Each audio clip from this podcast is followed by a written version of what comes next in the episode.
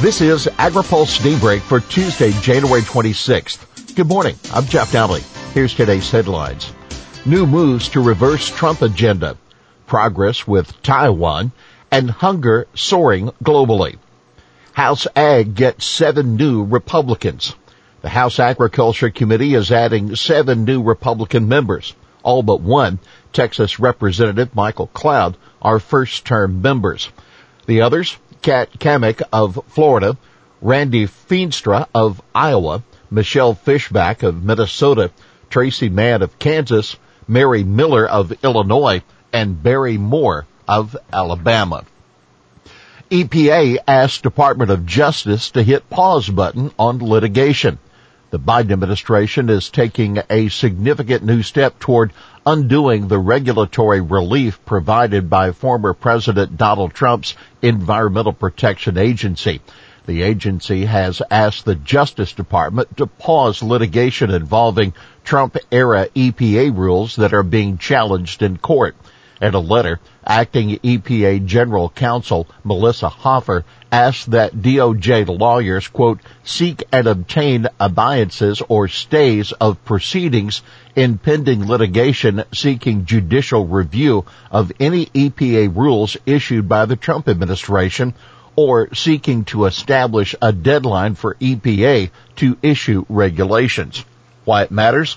Well, the cases affected include challenges to the Navigable Waters Protection Rule, which replaced the Obama era Waters of the U.S. rule, also affected EPA's implementation of the National Environmental Policy Act. Both rules are on a long list targeted for review by the new administration. A watch of the cabinet? Well, the Senate overwhelmingly confirmed Janet Yellen as Treasury Secretary last night. The National Cattlemen's Beef Association and many of its state affiliates are throwing their support behind three of Biden's nominees. Tom Vilsack for the Department of Agriculture, Michael Regan for EPA, and Katherine Tai for U.S. Trade Representative. NCBA has sent the Senate separate support letters on each nominee. The letter backing Regan says his previous experience with both EPA and North Carolina's Department of Environmental Quality will be exceedingly valuable as he seeks to foster productive relationships in his role as EPA administrator. Biden ditching poultry line speed proposal. Another regulatory relief initiative of the Trump administration has been sidelined with the USDA's withdrawal of a proposed rule that would let poultry plants increase line speeds. The department tells AgriPulse the action is in line with President Joe Biden's order to agencies to take a new look at the Trump administration's late actions. The poultry industry isn't ready to give up on the plan. The National Chicken Council Senior Vice President of Scientific and Regulatory Affairs, Ashley Peterson, called the withdrawal, quote, a standard process that every incoming administration does, so it can review pending regulations before deciding on a course of action. Despite an increase in line speeds at some plants from 140 birds a minute to 175, NCC says illness and injury rates at poultry plants have been falling. But the Humane Society Legislative Fund, Food and Water Watch, and the National Council for Occupational Safety and Health applauded the move. HSLF President Sarah Amundson said the rule would have been an animal welfare and worker safety nightmare. Taiwan lifts more restrictions on U.S. ag. Taiwan's made it clear that it wants a free trade agreement with the U.S. and the country continues to lift barriers to ag trade.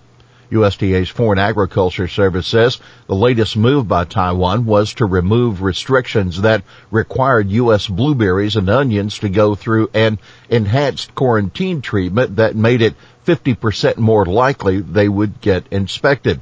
Taiwanese President Tsai Ing-wen announced over the summer that the country would lift restrictions on ractopamine residue in pork and cattle slaughter age restrictions on beef.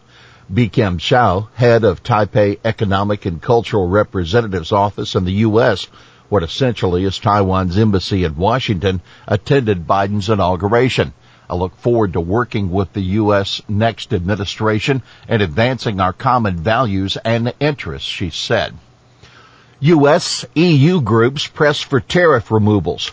U.S. and European ag groups are pressing Biden and European Commission President Ursula von der Leyen to suspend tariffs on goods ranging from orange juice to cheese that have been levied because of clashes over aircraft subsidies and steel and aluminum trade.